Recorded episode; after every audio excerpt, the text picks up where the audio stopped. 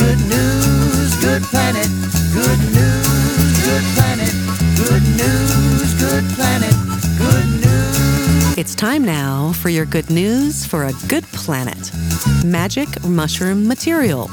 In the search for sustainable construction materials, few people would consider mushrooms. But California artist and inventor Phil Ross is making bricks out of the fungus, and they are stronger than concrete.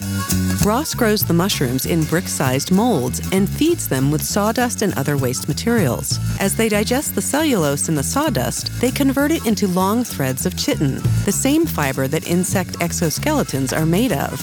These fibers form underground tangles called mycelium. When dried, these fibers are lightweight, durable, waterproof, non toxic, and fire resistant. The material is also biodegradable and insulating, which merges multiple construction and environmental needs into a single medium. And it's so strong that it requires heavy duty steel blades to cut it.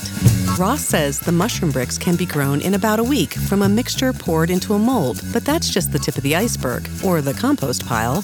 Like plaster or cement, mycelium can be cast into any shape or grown around any kind of skeleton or frame, providing endless possibilities and creativity from construction to fine art and beyond.